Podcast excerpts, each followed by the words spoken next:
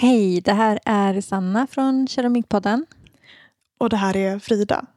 Nu är ju inte vi på samma ställe, Sanna. Det känns konstigt att, eh, att inte se dig, att bara höra din röst. Ja, precis. Vi sitter och pratar i, ja, i headset samtidigt som vi spelar in på varsin plats. Och jag befinner mig hemma i mitt lilla hus i Gagnef. Och jag sitter i min lägenhet i Göteborg. För ja, i och med att det är väldigt speciella förhållanden just nu så kommer vi ju så långt det går att undvika att, eh, att göra onödiga resor. Så det betyder mm. ju att, eh, att du och jag inte kan ses lika ofta nu för tiden.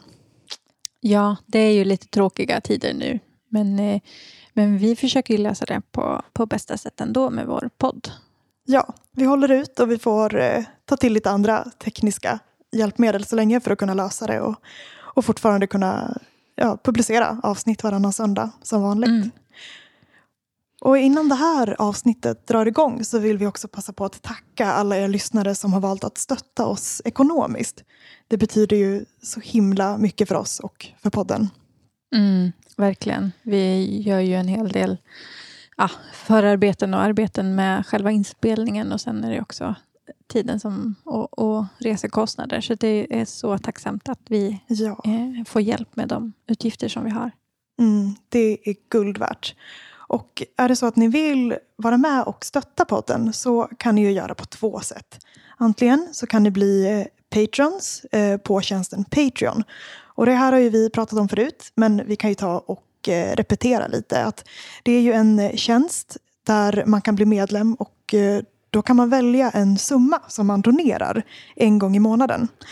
Och är det så att vi inte släpper ett avsnitt så ja, det är liksom ett, ett kontrakt mellan oss och lyssnarna. För släpper inte vi något avsnitt så kommer heller inte några pengar att eh, dras. Så det är ju bra. Precis, och om man inte vill eh, signa upp sig på att ge pengar månadsvis så finns det också möjlighet att swisha till oss. Och då är, eh, swishnumret 123 296 7701. Och då kan man alltså swisha ett eh, pyttebelopp eller vad som helst. Och, ja, allt är välkommet.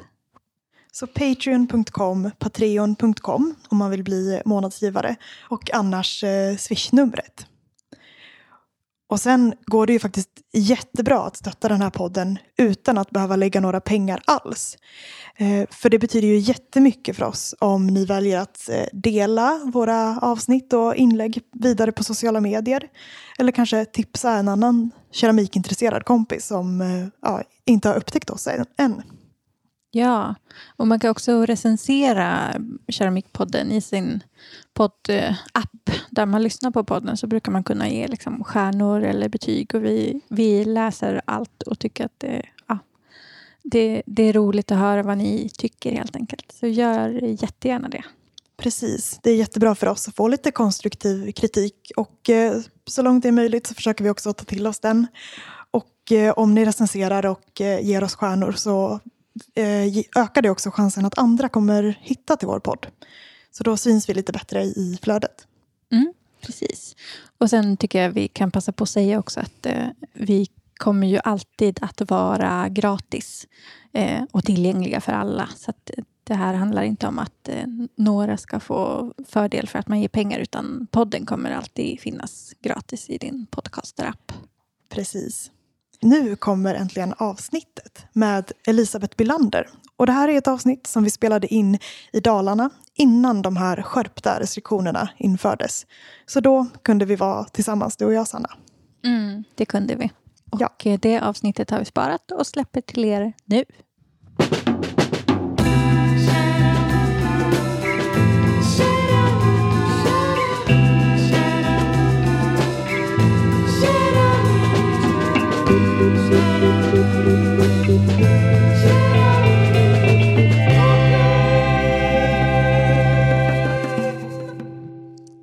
Hej och eh, välkomna till ett nytt avsnitt av Keramikpodden.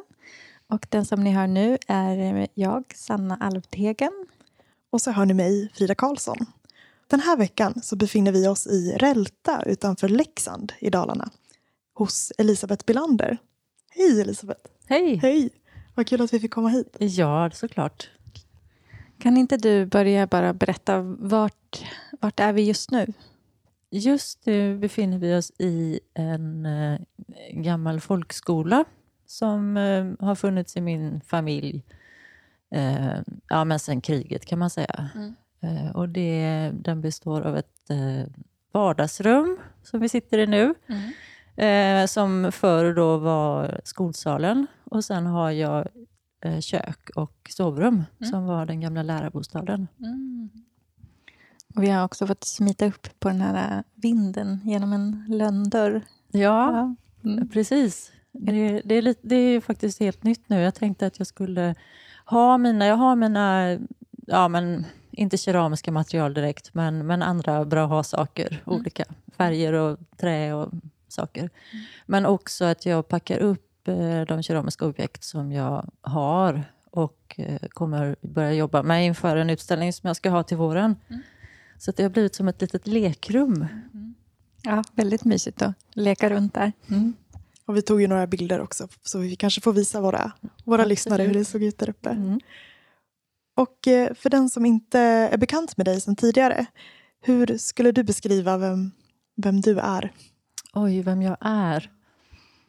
Jag eh, har ju alltså, jobbat med keramik egentligen, egentligen väldigt länge kan man säga. Eh, men, alltså, men efter HDK som jag gick ut eh, 2010 så är det ju inte så länge. Men om man säger att jag började ändå kanske, men säg att jag har hållit på med lera i 25 år ändå. På ett eller annat sätt. Eh, och eh, bor ju egentligen nere i Göteborgstrakten. Men har tänkt att jag ska bo här uppe, eller provbo i alla fall, nu i, i vinter och vår och sommar. Och det började med att jag hade en utsmyckning som jag skulle, ska leverera här nu i november. Eh, i ett projekt i Stockholm. Så då har jag kunnat stå här och jobba. Och jag har ju varit jättemycket utomhus. En eh, skulptur i betong och mosaik.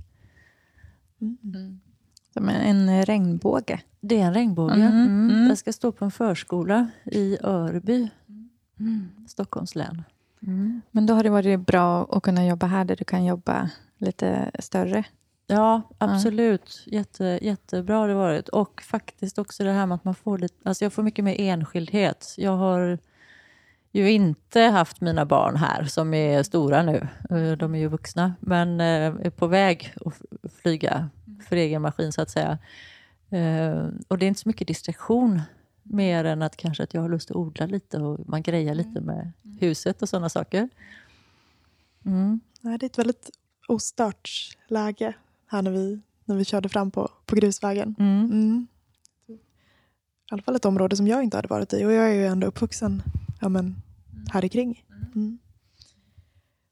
Men jag har någonstans läst att eh, du jobbade i en affär som ung vuxen och att det där kom in Ja, keramiker och, det. och levererade sina Ja, liksom, men just alster det. och att det, var ju- väckte något. Ja. Det var intressant att du tog upp det. Ja. Men det stämmer. Jag jobbar på en, det företaget finns kvar fortfarande, det heter Dixie. Mm.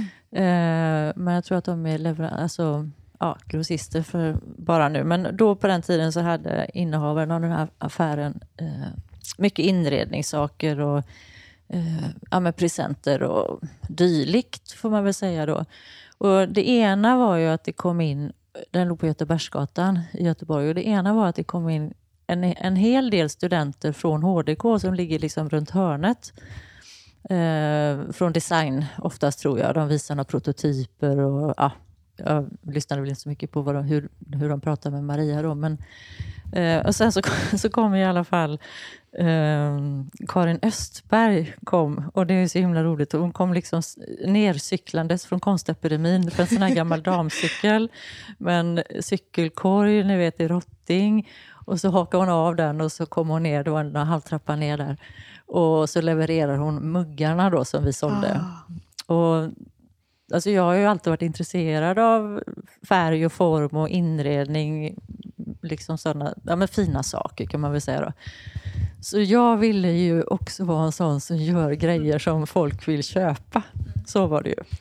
Ja, Det var någonting som fascinerade med de här kopparna på något vis. ja, ja absolut. Jag, jag köpte också väldigt mycket små presenter till min mamma när jag var liten. Mm. När man gick på stan själv och, och så. Och det var ofta keramik. Mm. Mm.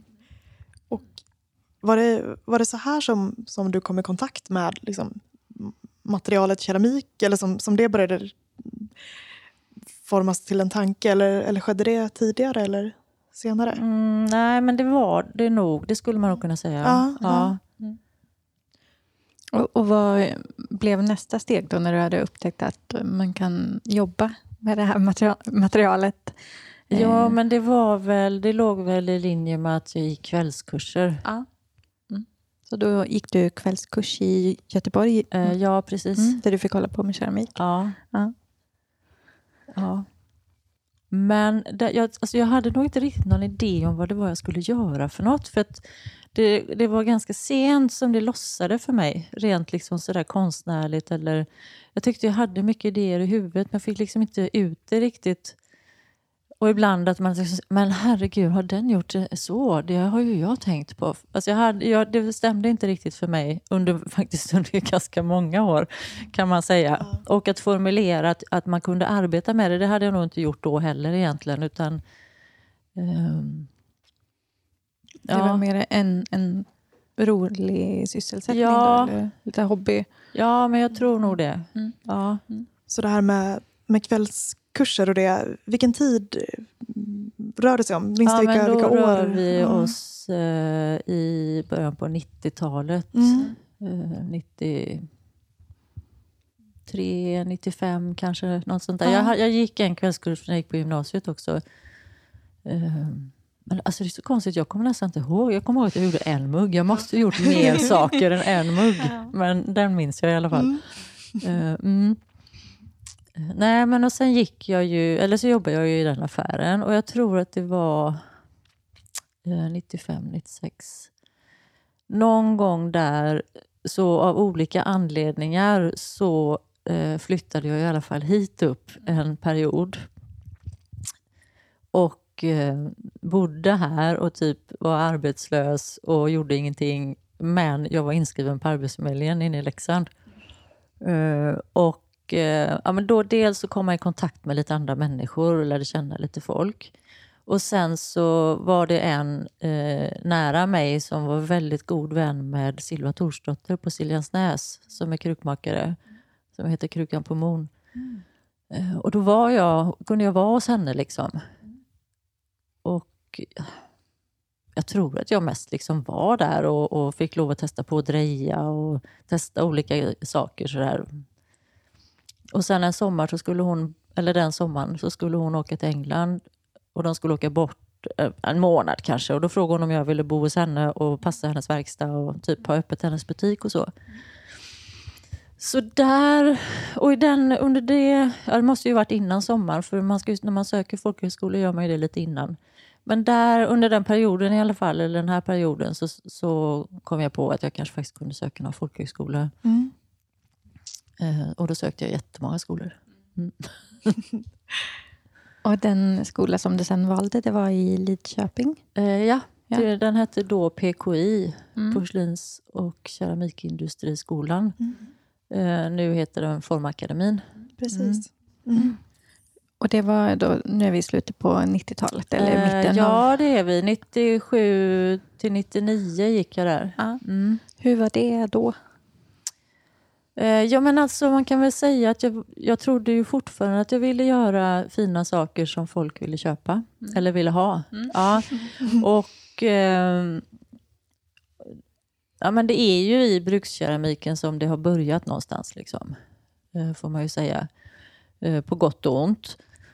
Och eh, när man tittade på, på den skolan så alltså de hade ju gjort så himla fina saker och det var ganska industriellt tillverkat och jag drogs till det. Att, liksom för att, eh, jag visste ju inte så mycket om den skolan. Jag visste inte så mycket om några skolor eller keramik egentligen sådär överhuvudtaget. Eh, och där, den var, men efterhand då, liksom, eller efter jag gick de två åren så förstod jag ju att den var ju väldigt tekniskt inriktad och det, det hör man ju på namnet. Mm. Och det var ju fortfarande så att det fanns industrier på den tiden, eh, keramikindustrier i Sverige.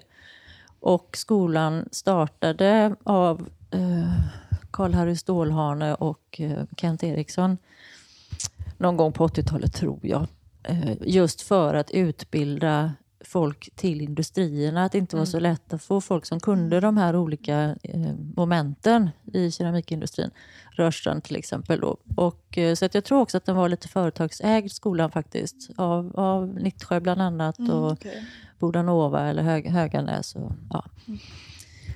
Eh, så att vi lärde oss alla, alla keramiska tekniker som finns i industrin, får man väl tillägga då. Eh, med liksom Ja men gips, eh, gip, ja, det var ju drejning var det ju. Och sen var det gips, ja, allt det som innebär med det. Sen var det gips, eh, att göra gipsformar. Men sen också att gjuta korrekt då, om man säger så inom situationstecken. Eh, sen var det ju en, ett moment som var indrejning som, som man använder. Eh, Är det när man drejar i en form? Ja, man kallar ju det för att dreja i en form, men du har ju, du har ju en form som sitter i en indrejningsmaskin, om man säger. Så att den snurrar ju, man sätter den i, i, ett, ja, i ett ställ, eller vad man ska säga. Infattning. Ja. Ehm, och sen så har du, stoppar du ner en klös, lera, och så har, har du en arm som du drar ner och på den armen sitter det en schablon som är som insidan ska vara på till exempel en tallrik, säger vi då. Eller, eller nej, det gör vi inte, för då blir det utsidan. Vi säger en mugg. Ehm, så att ut, själva gipsformen, ja, som är hål då, om man säger, den, ser ut som, den blir ju utsidan på den här koppen. Då. Just det. Och schablonen trycker ju ut så att det blir insidan och så är det, diffar det ju en 4-5 millimeter som blir godset. Som blir själva Så godset. Ja, exakt. pressas leran. Ja, exakt. Så Och så pressas den skär man bort eventuellt Ja, överflöd. ja, Ja, ja. Och, Och, Och det, det fick ni lära er. att- Gjorde ni formar till det också? Eller var det mer ja, att ni... men det gjorde vi nog. Ja, om inte annat gjorde vi väl det om vi, skulle, om vi hade valt den tekniken i något projekt eller så. Eh, och sen så var, hade vi liksom dekorundervisning. Jag skrattar lite nu bara för att liksom, ja men du vet, att så här, de här övningarna ska ni göra. Så att det, var- det var ju därför det var väldigt styrd utbildning. Men var det en folkhögskola eller var det en yrkesutbildning mer? Ja, men det var nog mer som en yrkesutbildning. Det, är ju, det är ju inte folkhögskola, utan det är, det är ju något... eh, Det, det fungerar väl ungefär som en folkhögskola. Och när vi, där, där den låg när jag gick, då låg den liksom utanför Lidköping lite grann. Och där fanns det ju också några elevbostäder. Det var inte så att det täckte för alla, men... eh, Så att, ja. och det här med att, att utbildningen var så pass teknisk. Är det någonting som både har hjälpt och stjälpt för dig? Är det, använder Ja. du det? det använder jag du dig mycket av det? använde Mm. mig av gipsen mest.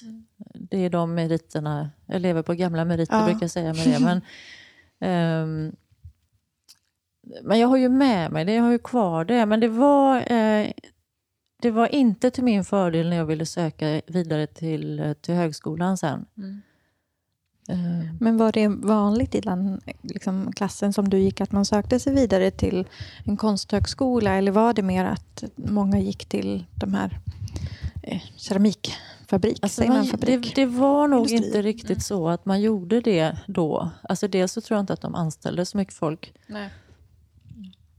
Och sen, så, sen var det den här vevan som det började och liksom stänga ner också. Men, eh, ja, men några, några gick nog vidare. Det var en tjej i min klass hon kom in på design. Och man vill, men det var väl lite grann så att jag, jag fick känslan av att om jag hade vetat att jag ville söka vidare, jag visste ju inte det då. Om jag hade vetat det så hade jag fått välja en annan skola. Så var det då, på den tiden. Eh, och det beror, men det beror ju säkert på mig också. Att jag, att jag, för, för jag skulle vilja säga att i, in, mitt konstnärliga då, eller liksom den här processen i, i, i, i den lekande processen som, som jag har nu eh, fanns inte. Det hade liksom inte öppnat den dörren. Det var jätteknepigt och eftersom det var så väldigt tekniskt så var det svårt att gå utanför de ramarna. Liksom, eh, att, och jag var ganska ung, jag var 23 tror jag. Så att jag köpte ju läget bara. Så här gör man. Okej, Um, om jag säger samma sak idag när jag undervisar, att så här ska ni göra, varför då? Får jag till svar då.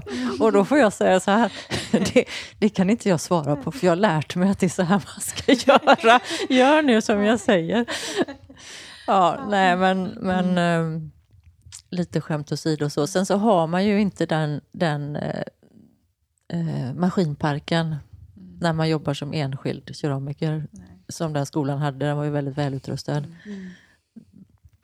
Så att, och det lärde jag mig sen när jag började på HDK, att mm. man liksom får göra på andra sätt. Mm. mm. Och så det var väldigt nyttigt. Så jag, har, jag, har jätte, jag är jätteglad att jag har de tekniska kunskaperna ja. med mig.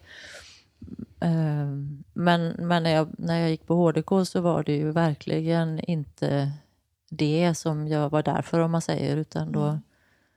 ville jag ju bara grotta ja. ner mig i något formspråk och sånt där. Mm. Men du tror att det kanske var en nackdel för dig att du hade, hade gått den här väldigt tekniska... För mig som person ja. var det det. Ja. Mm. Men, ja, för dig som person, men du kände inte att, um, ja, att du hade det på ditt CV, att det kanske försvårade för dig när du skulle söka en konstnärlig gren? Nej, men, så, nej, nej. Alltså det, hade det, ju inte, det kan man inte säga. Därför att det beror på vad man gör med de där teknikerna. Mm. Mm. Det var ju det. Alltså hur kan... Eh, och, men men det, var ju, det var ju egentligen enbart koncentrerat kring brukskeramik. Så att när jag skulle söka sen till HDK så var det svårt för mig för jag hade bara gjort brukskeramik. Mm. Uh, Då hade inte du utvecklat liksom det, det konstnärliga nej. och visste vart du ville. Där nej, kanske. precis. Inte fått den möjligheten att undersöka det så mycket. Nej, Mm. Uh, så det, det, var ju sen, för att så gick det ju, det gick ju några år. Mm. Vi fick ju barn och Erik och jag körde ju lite krukmakeri. Min, jag träffade min man, mm. eller min dåvarande man, uh, på den utbildningen.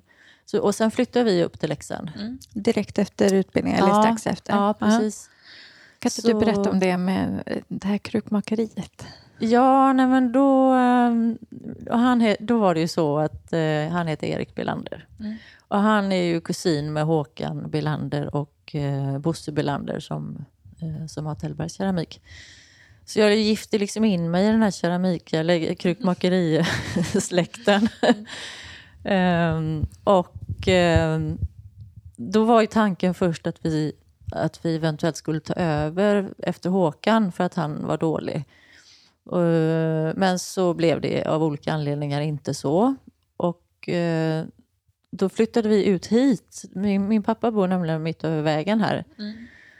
Uh, och då har, finns en liten lägenhet på ovanplan där som, uh, som vi flyttade in i. Mm. Då hade Viktor fötts och uh, så kunde vi ha keramikverkstad i källaren i den gamla bagarstugan. Mm. Men, och var, då var det också, det var fort, fortfarande väldigt traditionellt för jag hade inte kommit på att jag kanske ville söka till HDK riktigt ännu. Nej. Så, så jag, ja, men jag höll på med Viktor och amma och grejer som man gör när man är mamma. Och, eh, men också ritade eller formgav kan man säga de här typ servisen eller ja, det vi hade lärt oss. Mm. Om, ja. Eh, och så drejade Erik det. Mm. Och sen eh, så har jag, tyck, tycker jag att det är ganska roligt med dekor. Men jag rist, tyckte väldigt mycket om att rista, så då ristade jag lite dekor på de här grejerna. Så det blev ju så, så som man har sett hans, eh, ja, men till exempel Tellberg Keramik då, eh, Leif och Greta heter de. Och det, det är väldigt traditionellt alltså, och vanligt för att krukmakerierna såg ut så, mm. att männen drejade och kvinnorna dekorerade. Mm. Så, mm. Och även hans föräldrar har, har ju, hade ju en verkstad i Gamla Uppsala då, och de körde ju också det stuket. Liksom. Mm. Men hade ni fått eh, hjälp då, de här släktingarna i Tällberg, att eh, liksom få drejskiva och ugn eller sådär? Nej, men alltså Erik var ändå, han är ändå uppvuxen i det här. Det kan hända att vi fick en del eller köpte en del. Jag kommer faktiskt inte riktigt ihåg, men det var en ganska stor ugn och drejskivan var lite inbyggd. Jag vet mm. inte om han hade kanske köpt den av sina föräldrar eller så. Mm. Mm. Jag tänker Faktiskt. att ändå kunna starta upp så snart efter en utbildning och ni var rätt unga och nyblivna föräldrar. Ja, precis. Nej, men det, det hade Erik koll på, alltså, mm. hur det skulle se ut. Mm, han byggde ett riktigt ställ också, som man bara skjuter in brädorna i, där man har alla sina oh. drejade föremål på. Så det var, det, det, var, det gick av bara farten. Ja. Men den här verkstaden i bagarstugan, källan där, den är inte kvar? Nej, vi flyttade ju ner till Göteborg efter några år. Eh, hyllstället är kvar. Ja. Mm. eh, men i ugnen och drejskivan har vi sålt. Mm. Mm. Och var det HDK som drog, drog er till Göteborg? Eller? Eh, Nja, det s- var nog mer att det var lite... Dels kan man ju säga att det inte alltid är jättelätt att bo så nära in på sina föräldrar. Nej. Och jag har inte vuxit upp med min pappa heller, så vi, vi hade, var väl lite sådär. Nu har vi en jättefin relation, men, men där och då var det väl inte superenkelt. Eh, och eh, så var, jag tyckte att vi var, jag och Erik är lite äldre än vad jag är, men jag tyckte ändå att det blev inte, livet var inte så roligt, så kan man väl säga. Mm. I den åldern som vi var i ändå. Och sen så kom, kom ju Lisa ja, lite mindre än ett och ett halvt år senare. Och ja, Erik dreja och dreja i den här bagarstugan med mössa på. Hade han kunnat dreja med här han- vantar hade han gjort det, men det går ju inte. Nej men du vet, liksom sådär. Och, och jag, jag åkte runt och sålde in våra saker. Det var ganska roligt. Just, vi hade ganska många butiker som köpte av oss. Men det var ändå så att plus minus, tusen, äh, plus minus noll kan vi säga, efter ett år med, i bokföringen. Eh, och, och då hade vi liksom mamma, föräldrapeng. Ja, men allting var subventionerat. Liksom. Det, det, var inte, det var inte rimligt. Och då fick, eh, då fick han tips av min mamma att det var något jobb i Göteborgs stad som man kunde söka som skulle passa honom. Han är kulturvetare i botten. Eh, Så då sökte han det och fick det och då var det som att en, en hel lön. Helt plötsligt var det ju, gud vad mycket pengar. vad kul! Och jag längtade väl hem lite grann och med kompisar och alltihopa. Så att, eh, det var nog inte riktigt HDK direkt så, Nej. även om jag liksom har haft det som någon, jag har faktiskt haft det som en dröm ganska många år. Egentligen tror jag nog att jag har haft det sedan jag jobbade i den här inredningsbutiken. Men inte kunnat formulera det riktigt. Så när vi flyttade ner så, och barnen började på dagis och sånt där, då fick jag ett vick på, som bildlärare på en högstadieskola. Som jag gjorde heltid, tror jag, i ett år kanske. Och sen kanske ett och ett halvt, jag kommer inte riktigt ihåg. Men sen i alla fall så kunde, så kunde man ju, ja, så kom jag på, tänkte jag så här, fan jag söker. För även där var det så nämligen att jag tänkte att de här lärarna som är här, de vet något som inte jag vet. För att man går runt och tror att man inte kan någonting när man inte är utbildad. Ehm, Alltså lärarna på högstadieskolan? Ja. att, Det vill säga att de har en utbildning Mm. och jag hade inte det. Eh, Så någonstans där började jag väl tänka, för då har jag sökt några, då hade jag ju sökt några gånger och inte kommit på intervju ens liksom, på HDK. Så att då tänkte jag, äh, jag, får, jag får knyta ihop den här säcken nu. Eh, Men kanske bildlärare är okej. liksom. Ja, men, jag menar, jag har testat massa olika material och jag hade mycket på fötterna för det. Liksom. Så då gjorde jag som så att jag sökte till bildlärarutbildningen för då hade den varit nedlagd i Göteborg i ganska många år. Så man har, och så startade den upp precis och då startade den upp eh, bild, själva ämnet låg på HDK. Det var i alla fall så nära jag kunde komma, eller hur? Eh, och då, eh, ja, då började jag plugga till bildlärare i alla fall. Första terminen låg ute på dåvarande pedagogen, det låg i Mölndal. Nu ligger det ju inne i Göteborg. Men, eh, och då var det liksom pedagogik och sådär. Men sen när vi skulle läsa ämnet så var det inne i HDK. Och då går jag alltså upp för den här stora trapp, stentrappan som är när man kommer in där. Och, och håller mig i räcket och så, och så tänker jag så här, nu lämnar jag fan inte det här huset alltså.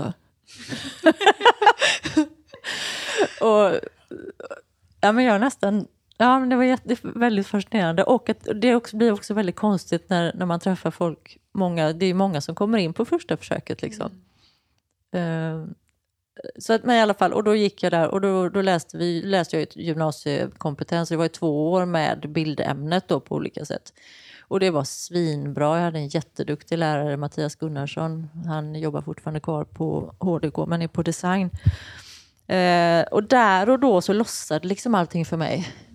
Eh, I de olika projekten vi fick göra där och så.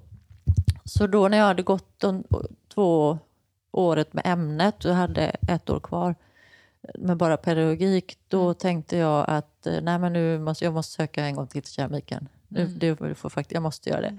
Och då kom jag på intervju och så kom jag in. Och sen eh, gick jag där. Och nu har jag varit inne sen jag gick ut till och från i olika saker och, och jobbat. Så att jag, jag har fortfarande Du har inte, inte lämnat. det där räcket. Nej. Ja.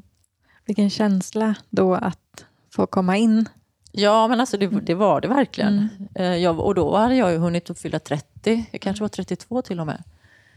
Eh, Och när jag öppnade det där brevet hemma så blev jag ju så himla glad då. Och då frågade jag min dotter som kanske var, jag vet inte, fem. Mamma, varför är du glad? Och så tänkte jag, shit. Hur har man varit de sista åren? Exakt. Ja. Ja, nej men... Eh, ja, nej men så att eh, det, man kan ju säga att eh, resan var inte så rak. Eh, och därför så tror jag att jag tyckte när jag väl kom in också när jag st- studerade att- där att, ja, men att jag liksom eh, var skyldig mig själv att ta tillvara på den tiden ut, utifrån det som jag ville liksom, med utbildningen. Mm. Minns du vad du gjorde liksom, för typ av keramik då? Ja, det gör jag faktiskt. Ja. Därför att jag tittade på de bilderna för inte så länge sedan. Ja. Ehm, den första kursen vi hade var ju Bygga stort med Kenneth Williamson. Mm. Och då gjorde jag en båge. Mm. Ehm, som är väldigt intressant efter med tanke på att jag nu har gjort den här regnbågen. Verkligen. Ja, jag tänkte inte på det, men eh, en stor båge. Och sen så gjorde jag ett rör också som var ganska högt som, som gick längs med väggen och så skulle den liksom gå in i väggen. Eh, och eh, sen så jobbade jag ganska mycket med rör under lä- ja, men lång tid på olika sätt och gjorde liksom olika delar. Eh, de skulle vara vägghängda då. Och Sen gjorde vi såklart, eller jag och andra grejer också eh, med tanke på att man har olika kurser och så. Men det som jag liksom jobbade mest med själv så var ändå rör och lite rördelar. Och, olika, och väldigt mycket... Alltså det här är ju ändå 2005 kanske, eller 2006 eller någonting. Så det är också ganska länge sedan. Ehm, att jag ville att det skulle vara liksom pastellfärger och sånt. Och jag minns det som att det var ja, men lite, kanske inte tabu, men det var ändå lite sådär att det var inte det vi skulle göra riktigt. Jag ville ha det här släta, jag ville ha det liksom lite industriellt tror jag, Mm. till ut, alltså med färgen och ytan. Men att det var liksom handbyggt eller ja. Jag tänker på när vi var uppe nu, för det var ju några pastellrör. Mm. Mm. De är från den tiden. De är det? Ja. Ja. Mm. Kanske inte just första året, men eh, från HDK-tiden ändå. Mm. Vad roligt att det, att det blev liksom något industriellt eh, med den bakgrund som du hade då från skolan i Lidköping. För de, de, de känns ju väl, alltså, vad ska man säga, väldigt, eh, väldigt ex- exakt avbild av ett rör helt enkelt. Ja. Aha. Mm. Ja, men, och det, det är ju då som jag tänker att, det, att det, kombinationen av de här två utbildningarna har ju varit jättebra. Om man blickar tillbaka. Det var precis när jag ville liksom... Ja, när jag precis var färdigutgådd, eller utgådd, när jag hade gått ut. när jag precis hade gått ut Formakademin eller PKI, då, då var det svårt för mig. Mm. Men sen har du, om vi pratar lite om de verk som du har gjort, du har också gjort eh, att det här färgglada kommer ju igen ibland tycker jag. Mm. Eh, men istället för det här industriella eh, så, så har det också varit ganska mycket lek ser det ut som. Ja, men det är mycket lek. Ehm, och det är till exempel de här med rören då, som vi kan ta dem som exempel, så var det ju det att jag gjorde Ja, men antingen att jag gjuter fram många, om jag nu jobbade med, jag, jag göt inte utan jag tryckte i istället i gipsformarna och då kunde jag trycka fram många delar. Jag, jag kan gjuta med, eller man, jag tror till och med att jag handbyggde en hel del också då. Eh, och när jag väl hade de delarna då börjar leken. Liksom. Så egentligen så var ju inte själva görandet av objekten det som var det roliga, utan det var ju hur jag sen kunde sätta ihop dem. Och det har jag, det, det, så tycker jag fortfarande. Faktiskt. Att eh, Jag vet ju inte vad jag ska ha mina grejer till när jag gör dem. Men jag måste ändå göra någonting för att ha något att sen jobba med, om vi säger så. Då. Mm. Jag var lite nyfiken på just den här övergången från, från Bruks, från den utbildningen Mm. till att jobba mer med installationer och skulpturer. Mm. Var det liksom från dag ett på HDK att du lämnade det med ja, men dröjningen och det bakom dig? Mm. Eller har det, det har inte återkommit alls? Det återkommer ibland Mm. för att eh, när man drejar så får, kan, vi, då kan man ju få ganska mycket saker ur händerna ganska fort. Till skillnad från när man handbygger saker. Eh, så att jag kan ju få lite längtan efter att dreja eller göra lite bruksföremål. Oftast gör jag dem till mig själv då. Ja, så fyller praktiska liksom, behov så. Ja. Eller att jag får för mig att göra ett... Oftast är det muggar eller skålar. Eller gärna lite mindre skålar av någon anledning. Ehm, men sen så tycker jag väldigt mycket om att köpa keramik fortfarande. Så, så det, det är också roligt för mig att köpa någon annans muggar. ja, då är det synd om det redan är överfullt i Ja, skåpen. Ja. Ja, jag tänkte på det när ni skulle komma och jag skulle duka fram kaffekoppar och så. Alltså, vad du, och det, det också, följer också med en hela tiden att när jag i början förväntar sig folk att man ska ha hemmagjorda eller egenhändigt gjorda muggar då. Och ett tag så hade jag bara köpmuggar. Och sen hade, ja, det varierar ju. Men idag har vi ju i alla fall eh, en gammal variant av eh, Nittsjö som vi dricker ur. Som jag köpt på auktion. Roligt. Mm. Det är alltid spännande när vi kommer och fikar Keramikpodden vad man får dricka ur för Ja, precis. dricka kaffet ur. Mm. Mm. Men, men också det här som svar på din fråga så var det ju in, uppgifterna vi fick var ju inte heller brukskeramikuppgifter om man säger så. Mm. Men det var en klasskompis till mig som frågade, på den tiden var det ju det var inte digitala ansökningar. Låter som jag är hundra år gammal. eh, och då, när det var öppet hus så satte man i alla fall upp sina fysiska arbetsprover i korridoren. Och då var det en klasskamrat till mig som sa just det. För jag hade ju inga bruksgrejer på min ansökan för mig. Då frågade hon mig, har du, har du aldrig jobbat någonting med brukskeramik? Och då tänkte jag, eh, jo. Ska bara veta. ja. Men det var inte den bilden som jag hade gett då.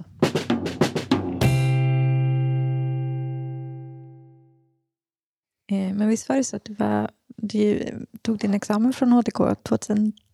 Mm. Ja. Och idag så undervisar du en del, Mm. eller hur? Mm. Kan inte du berätta lite om, om den biten?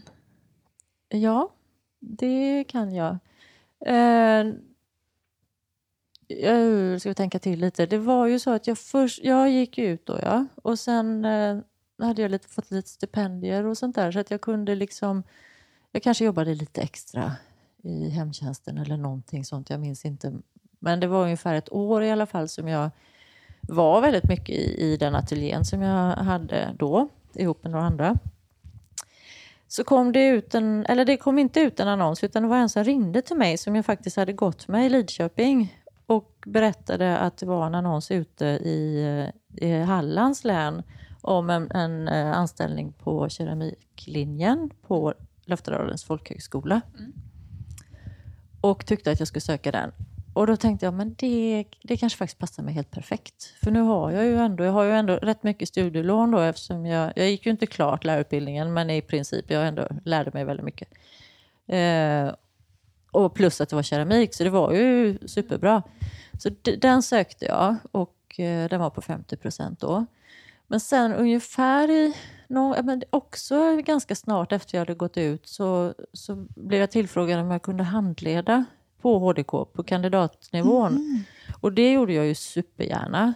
Men det var också lite knepigt för jag hade ju liksom året innan gått med de här studenterna. Att det var så pass? Ja. Att, eh, mm. Så det var lite knepigt. Men, eh, men det, och det gjorde jag under några år.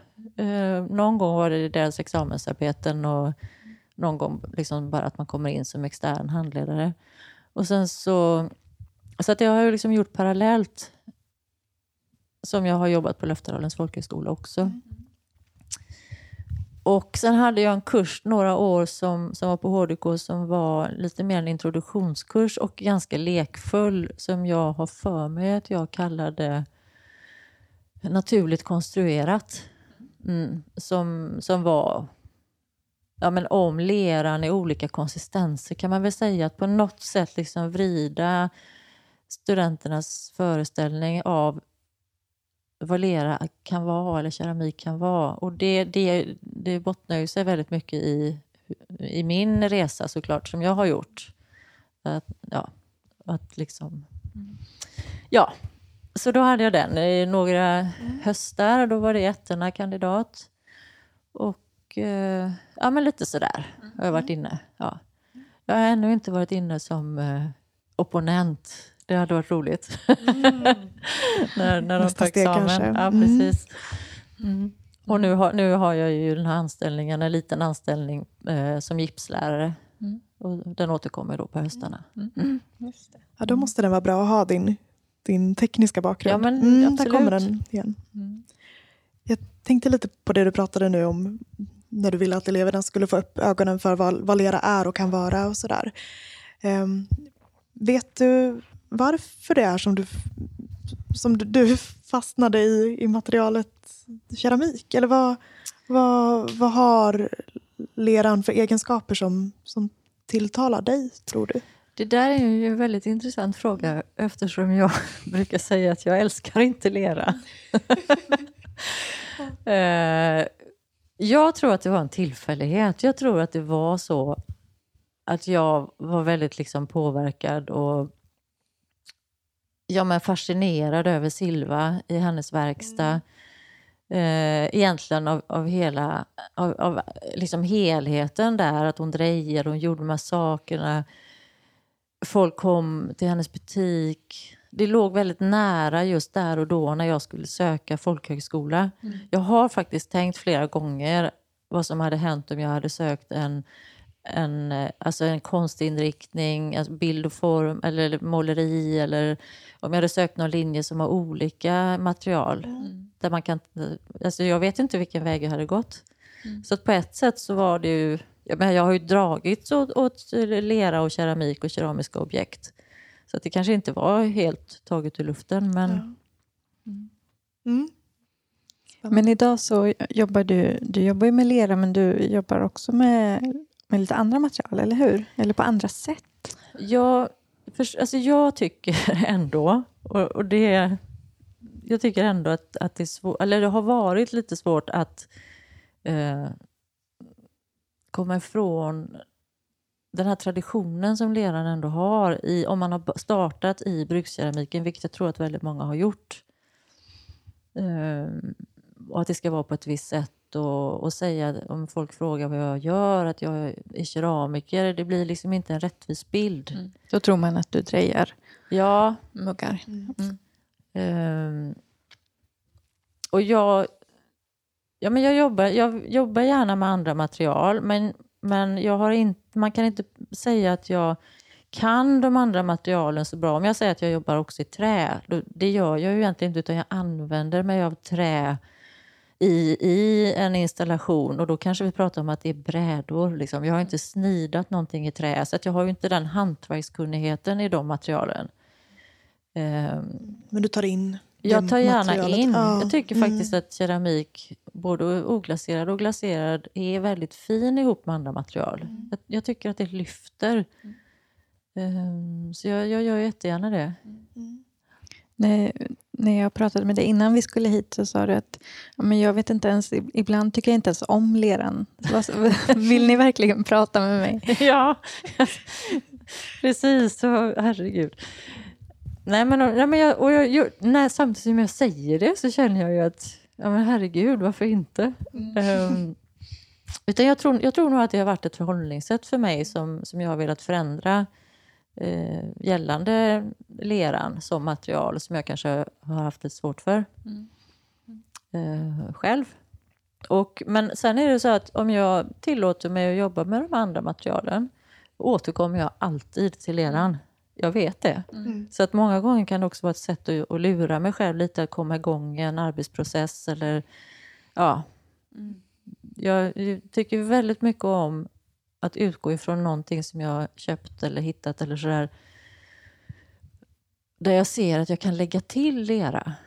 Här skulle det vara en liten fyrkant av lera i den här grejen här. Eller det här skulle det kunna vara ett litet rör som Ja. sticker ut där.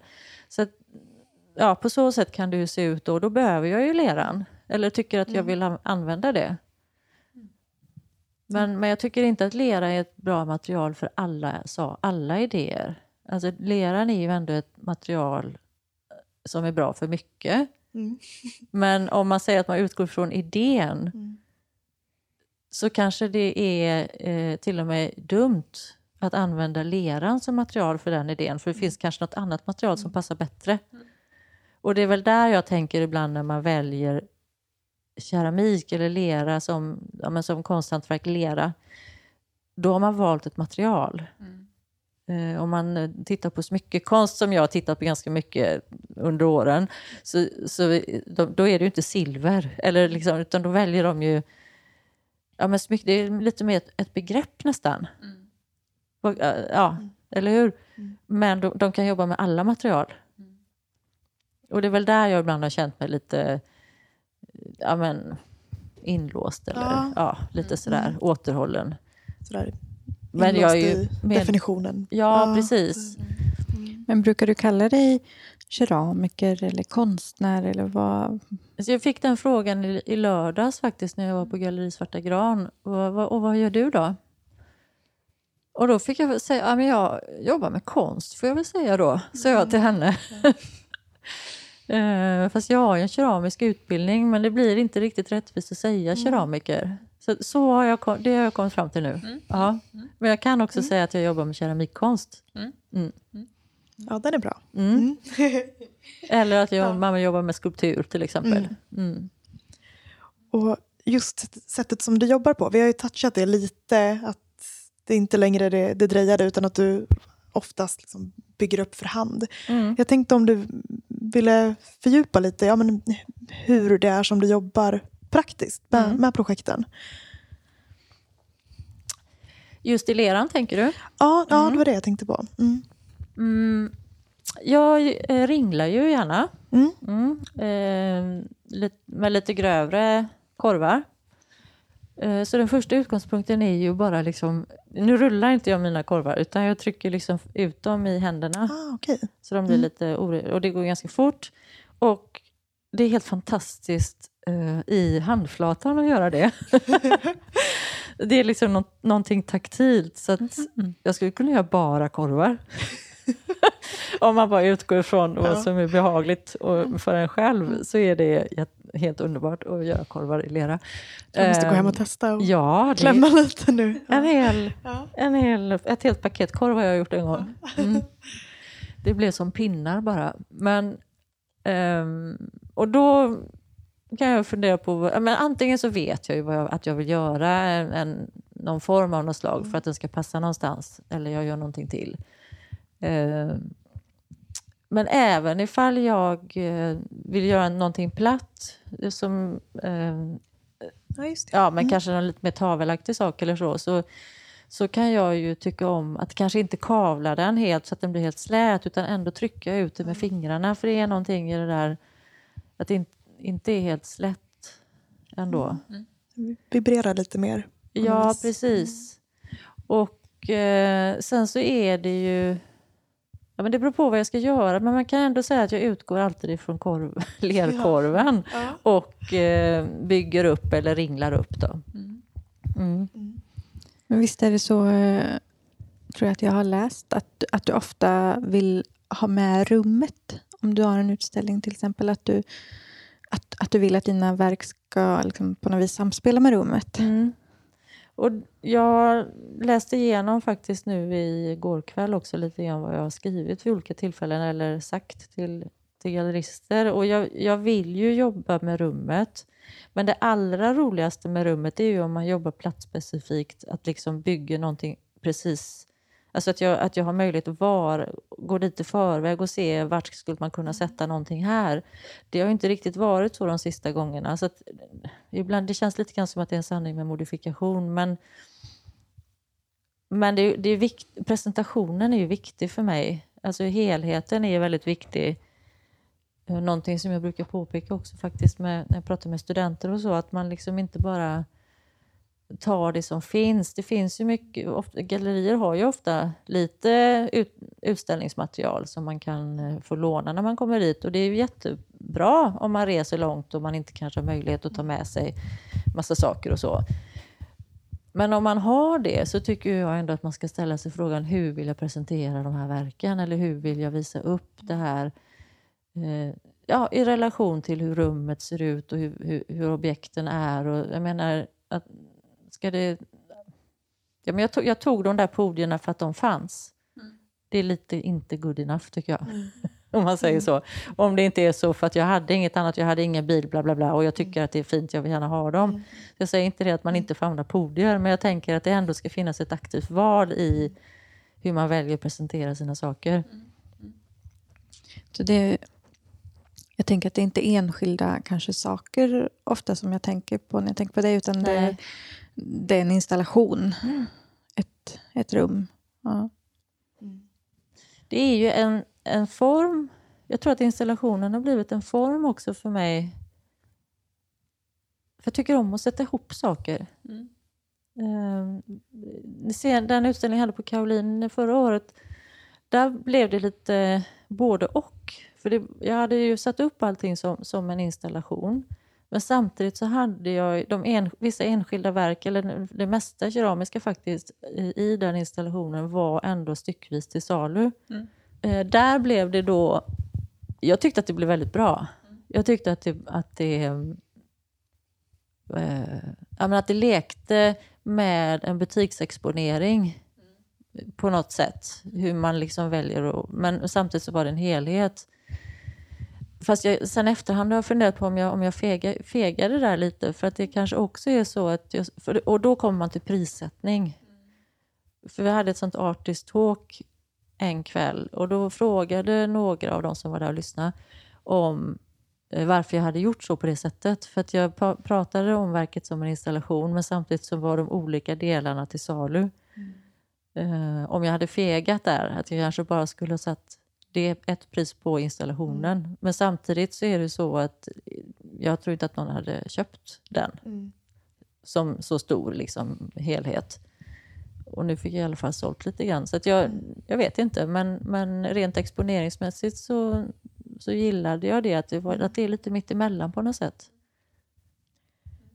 När du ställer ut eller jobbar inför en, en utställning, är det alltid ett, liksom ett, ett tydligt tema eller ett budskap? Eller kan det bara vara ett lekfullt arrangemang? Eller hur?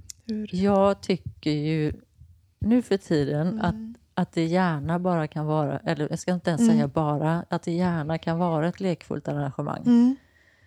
Eh, betraktaren frågar ju däremot mm. ofta eh, vad det är för något. Och även nu när jag, jag har inte riktigt, ja, nu när jag jobbar med, med en utställning så frågar ju folk mig om vad jag har för tema. Ja, jag tänker att det är en återkommande. Ja, mm. eh, och jag skulle väl kunna säga att man har, eller jag har nog något typ av tema, men det är inte helt formulerat i huvudet nu. Mm, och det kanske är det som får vara också för att an, alltså det, det, går, det är också det man pratar mycket om, ett, an, text eller, eh, eller form, om man säger. Mm. Och eh, vad heter han? Nobel heter han efternamn i alla fall, har skrivit, ja, det var, den är några år gammal nu, men en avhandling om liksom form, formen som språk kontra vårt textspråk eller talspråk. Och att vi, att vi har övat oss och att text, i text och tal och att det tog överhanden väldigt mycket från början i vår västerländska kultur och därför inte så övade i formen som språk. Mm. Eh, och då är det svårt att sätta ord på formen. Ja. Jag kan nog känna mig som en formanalfabet ibland, skulle jag säga. Mm. Mycket mer än med, ja, men som du säger, text och tal. Mm. Mm. Och, och det, det, jag, tycker, jag tycker mycket om text. Mm. och, och tal. och kan ibland känna mig att det är svårt att uttrycka mig formmässigt. Mm. Därför att det är två olika språk på något sätt.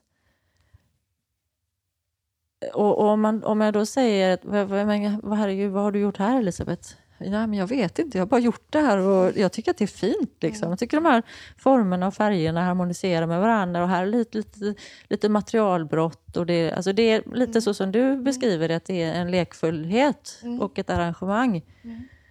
Uh, och, så, och sen ska man sätta ord på det som att, som att det betyder något speciellt. Det är väldigt svårt. Mm. Precis. Det är lätt att man, när man då ska, ska sätta ord på det, att man hamnar ofrivilligt lite längre ifrån det man kanske, det man kanske ville. Ja, eller att man tillskriver det något som man egentligen inte hade kanske ja, i tankarna helt. När man, nervös när någon när frågar. Och, ja, att det krävs mm. mer än vad man egentligen hade eller så. Mm. Kan jag känna lite ibland. Mm. Ja. Mm.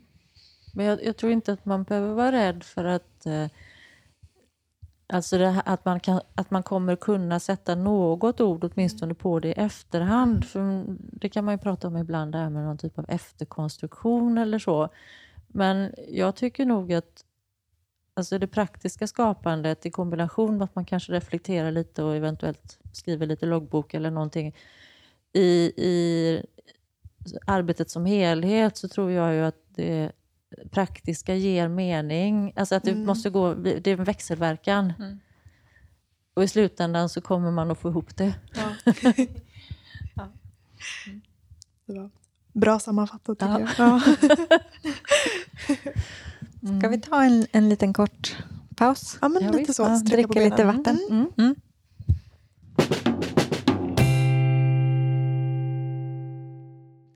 Vad har du för dig just nu?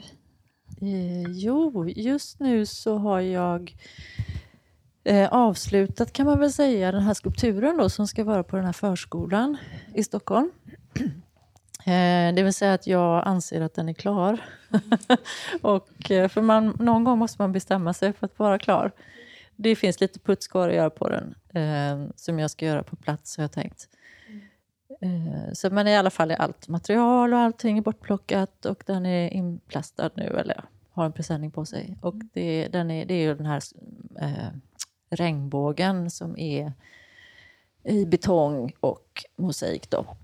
Eh, så vad jag ska göra nu med den är att jag ska ordna med frakten, hur man nu ska frakta den här Oj, ner till Stockholm härifrån. Den väger ju kanske mellan 700 och 800 kilo. Mm. Så, så det är lite meck med det. Men sen så har jag ju, jag trodde i sommar att jag skulle kunna jobba parallellt med utställningen som jag har i, i framför mig då i, på Konstakademin i mars, 12 mars är det vernissage. Men jag har inte lyckats med det. Jag har liksom bara lyckats hålla ett fokus. Mm. Eller det har också varit en utmaning kan man säga, att jag ska koncentrera mig lite mer på en sak. Och Eh, så det, men man går också i huvudet och i tankarna och jobbar lite grann skulle jag, liksom lite omedvetet. Mm. Så att jag, jag har förberett mig nu, det här som jag har gjort på vinden då, att jag liksom har plockat upp alla, alla mina skulptur, skulpturer som jag har sen tidigare och lite olika material och så där uppe. Det är också ett sätt att, att komma igång. Mm. Och börja plocka lite med dem och och sådär. Men sen så har jag ju byggt en modell som står här bredvid oss. Uh, och den byggde jag ganska tidigt, men jag har inte börjat jobba med den. Men det är också en, ett, en annan metod som jag inte är van att jobba, jobba med. Att, uh, att skissa i modell. Mm. För det är ett uppbyggt, uh, ja men ett, ett eller Ja, det är ett det, rum. Det är ja. ju stora och lilla galleriet på Konstakademin, ja. så att det blir totalt tre rum då. Mm. Mm. Uh, då ska vi se, ja, där är ett mm. och sen är det stora där och så innanför där. Uh, och nej, men, och det, det där har jag gått och dragit mig lite för. Uh, delvis för att jag inte vet vad jag har mina uh, skaldritningar nu. Så jag måste ju räkna ut när man ska göra de där små sakerna. Jag tror att det blir ganska kul att jobba mm. i modellen.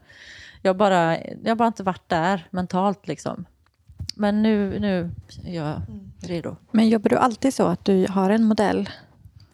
Nej, jag skulle säga att jag aldrig jobbar Nej. så. Jag gjorde det för, eh, för Caroline också. Mm, då fick jag ärva en modell av, av min kompis Charlotta Heidenskog, för hon hade gjort den, så det var väldigt praktiskt. Eh, och det är, inte, det är inte fel. Men eh, det är också ett, en anledning till att jag, att jag gör det. Det är att jag, vanligtvis så ser min process ut som så att jag eh, tittar på, kanske på mina grejer jag har eller material och sånt där. Och att jag hittar saker, eller kanske eller loppis eller vad som Men jag hittar på något sätt så, hur jag nu får dem, så jag kan också köpa dem på auktion eller vad det nu är. Men i alla fall ser jag saker som jag utgår ifrån. Eh, ett annat alternativ som jag ska försöka jobba med nu, som jag inte vet, det kanske inte passar mig, men det är att jobba i modellen, alltså förutsättningslöst skissa. Och därefter se till att bygga det eller göra det. Men det, ja, det är kanske därför jag inte har jobbat så mycket på utställningen, för att det, det, jag har aldrig jobb, jobbat på det sättet. Och det, risken är att det inte funkar. Men, men jag kan ge det en chans i alla fall. Spännande. Ja, verkligen. Ja. Att då sen gå upp i skala istället. Ja. Mm. Tror du att du blir liksom rastlös? Att man direkt vill sätta igång med det liksom, inom citationstecken riktiga? Eller, eh, Ja, jag det tror, vara- för att mycket är ju äh, inspirationen och lusten kommer ju i görandet. Mm. Så det här förberedelserna är inte lika... Nej, Mm. Men till exempel om man säger olika ställningar som jag har använt mig av tidigare, eller i alla fall förra året, då har jag ju haft dem, eller ja, kommit över dem. Nu skulle jag kunna rita eller då bygga i modellen en ställning som inte finns och sen låta någon tillverka den, alternativt att jag klarar av att tillverka den själv. Det är nytt. Att jag ska tänka innan jag gör någonting. Ja. Det är inte så intuitivt. Ja, spännande att prova ett nytt sätt. Mm. Mm. Mm. Det var i, i mars Ja. 2021 Mm, 2021. mm. i Göteborg, konstepidemin. Mm. Är det så att du kan leva på din, din keramik eller din, din konst? Eh, Jag har eh, aldrig provat. Eh, Jag skulle säga nej på den frågan. Men jag valde ju också att eh, ja, men I och med att jag jag fick det där jobbet på Löftedalen eh, och det var ett arbete som jag också hade läst in. Jag hade ju läst liksom till lärare. Så att det tyckte jag kändes som ett ben om man säger i min verksamhet. Och att, att jobba Ja, men då, det gör, alltså att jobba med något annat och få in pengar har ju gjort att jag kan göra mina konstverk eller installationer eller så precis som jag vill ha dem.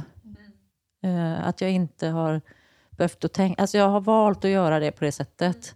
Sen nu kan jag väl känna så här, men herregud, det, det, drömmen är väl om, om det funkar att leva på det utan att man, bör, alltså att man ändå kan göra det man känner för. men jag tror att jag, att jag hade fått anpassa mig mer i så fall. Ja. Så det är en, en större kreativ frihet eftersom Ja. att du har den andra tryggheten. Mm. Ja. Precis. Och så har det ändå varit ett arbete som, som hänger ihop liksom, med det jag gör. Är du 50 procent där på den skolan nu också? Nu, ja, men nu har jag ju sagt upp mig. Just Ja. Eh, och, så att nu är jag i ett annat läge. Eh, och just nu, så, dels så har jag haft sparade pengar. Men nu, har, nu är det också ett arvoderat uppdrag. Det här med den offentliga utsmyckningen. Just det. Mm. Eh, så att jag får se hur länge jag kan eh, göra på det här sättet. Mm. Vad spännande. Mm. Ja, Mm. Mycket spännande. Ja. Och eh, lite apropå det vi har varit inne på, men om man vill se mer av dina verk eller kanske köpa någonting, var, var finns du representerad eller vad kan man se? Eh, Ja, just nu kan man... eh, Jag är ju medlem i Konsthantverkarna. Mm. Mm. Men just eh, nu i 2020 och 2021 så har jag valt att vara vilande medlem. Och då innebär det att inte, inte jag har några saker där. För att jag har fullt upp med annat. Eh, jag har en hemsida där man kan se lite grann av sakerna jag har gjort. Sen har jag, och den heter ju då elisabethbilander.se, tror jag. Googlar man ditt namn så Ja, ja precis. hittar dit. Ja. Mm. Sen har jag ett Instagramkonto som heter Elisabeth Belander. Eh, det, det är lite delat där med det jag gör och lite privata bilder, så det, det är inte så koncist. Men Man får det på köpet. man får scrolla Mm. lite. Mm. Mm. Jättebra. Mm. Då går vi vidare till några korta, snabba frågor. Mm. Och eh, man får ju såklart ha lite betänketid om man Okej. behöver det inte. Vi klipper bort det sen så det låter det snabbt och rappt. Eh, finns det något verktyg som du inte kan vara utan? Eh, Ja, det gör det ju såklart. Eh, Det, jag skulle säga det lilla sågbladet. Toppen. Lyssnar du på någonting när du jobbar i verkstaden? Jag lyssnar på mycket böcker på Storytel. Mm.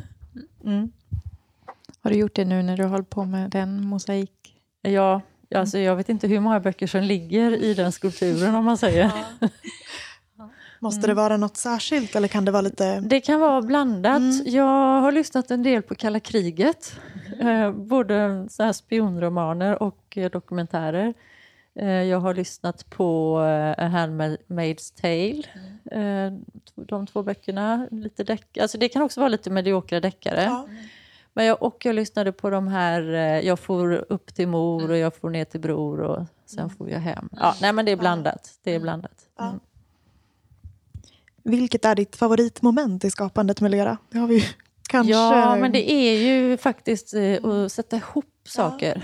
Mm. Tänkte om det skulle vara korvarna. Men... Ja, ja, det är klart. Att göra korvar är ju väldigt... Det, ja, okej, jag får två då. Ja, det- Ja, det ena är att göra korvar, men det andra är också att foga samman eller sätta, bygga ihop olika delar. Är det då bränt eller är det innan det är bränt? Eh, då är det nog bränt. Mm. Mm. Vad gillar du minst att göra? Knåda lera. Eller städa. Väldigt rimligt. Har du något, eh, någon smart lösning eller något sådär lifehack i verkstaden som du vill dela med dig av? Alltså, det har, jag Ja. har nog inget life. Den är svår på rak Ja. arm sådär också. Eh, Mm. Nej, men däremot så vet jag ju andra som har lifehack. Alltså, det var en eh, tjej som hon har gått hos oss på Löftedalen. Hon, hon har ju liksom gjort en verkstad i miniformat. Vänta, hon hade ett, ett bra, vad fan var det? Alltså hon har en sån här compact living och har superbra smarta lösningar för allting. Jo, jo, jo. Hon har tagit en sån här, eh, om man tar en sån här spruta med silikon eller någonting, du Ja, vet. ja. Eh, och så gör man en, man tar bort, eh, man tar bort själva pipen eller så. Och så sätter man en annan profil som en henkel. Just ja. Så det är en Mm. liten henkelpress i en sån här... Eh, ja, Sån- ja, vad heter sprut? Ja, vad tusan heter det? jag vet ja. inte, men silikon Mm, och andra ja. grejer, lim och sånt kan ju Mm. vara i såna sprutor. Ja, och så sitter de ju i en sån här metallhållare. Mm. Mm. Det är ju jättesmart. Det Men det var inte smart. mitt, inte mitt hack. Nej. Jag Men det är ju det. schysst att du Ja. delar med dig ändå. Bra tips. Ja, verkligen. Är det något fält inom keramiken som du skulle vilja lära dig mer av? Eller mer om? Mm, den var ju faktiskt väldigt svår. Just, jag vill ju lära mig mer om andra material nu. Du får säga det också. Ja, just nu vill jag lära mig lite mer om andra. Ja, men jag, och i och för sig, jag är väldigt fascinerad av mosaik. Mm. Jag är extremt nyförälskad i mosaiken. Det skulle jag nog vilja lära mig mer av. Alternativt, jag testar kanske att, att också göra mosaiken själv eventuellt. Mm. Det passar bra i er podd. Det är bra. Har du varit med om något eh, sådär haveri eller någon katastrof? Ja, det har jag. Eh, det var, eh, vi hade en ateljé som hette Silo, jag och Charlotta Eidenskog och några andra. Och det var hennes ugn. Och jag jobbar ju ganska mycket med lergods också. Och jag hade en ugn som jag hade satt, det var röd lergods och så var den någon svart eller väldigt mörk. Ja, den var nog svart. Och jag gjorde ett sånt där rookie-misstag att jag liksom inte dubbelkollade riktigt. Utan jag, och jag överbränner ju den röda lergodsleran lite grann då så att den ska bli lite så här pepparkaksbrun. Och det tålde inte den svarta. Så att det var... Det du var körde på, på stengodstemperatur? Nej, nej, det var lergodstemperatur. Men den svarta tålde inte ändå den temperaturen. Så det var totalt haveri i den ugnen. Det var helt, det bara rann som lava. Ja, det var helt fruktansvärt när jag öppnade den. Och så det, så att det, det kostade 25 000 att laga. För hon fick byta ut alla stenar och köpa nya plattor. Och, ja, det var helt fruktansvärt. Usch. Ja, usch. Ja, fint att du delar med dig ändå av, av något sånt. Eh, Vem eller vad får inte komma in i din verkstad? Eh, det är nog ingenting. Det är väl det bästa. Mm. Alla, alla är välkomna. Alla är välkomna och alla material är nog välkomna också tror jag. Mm.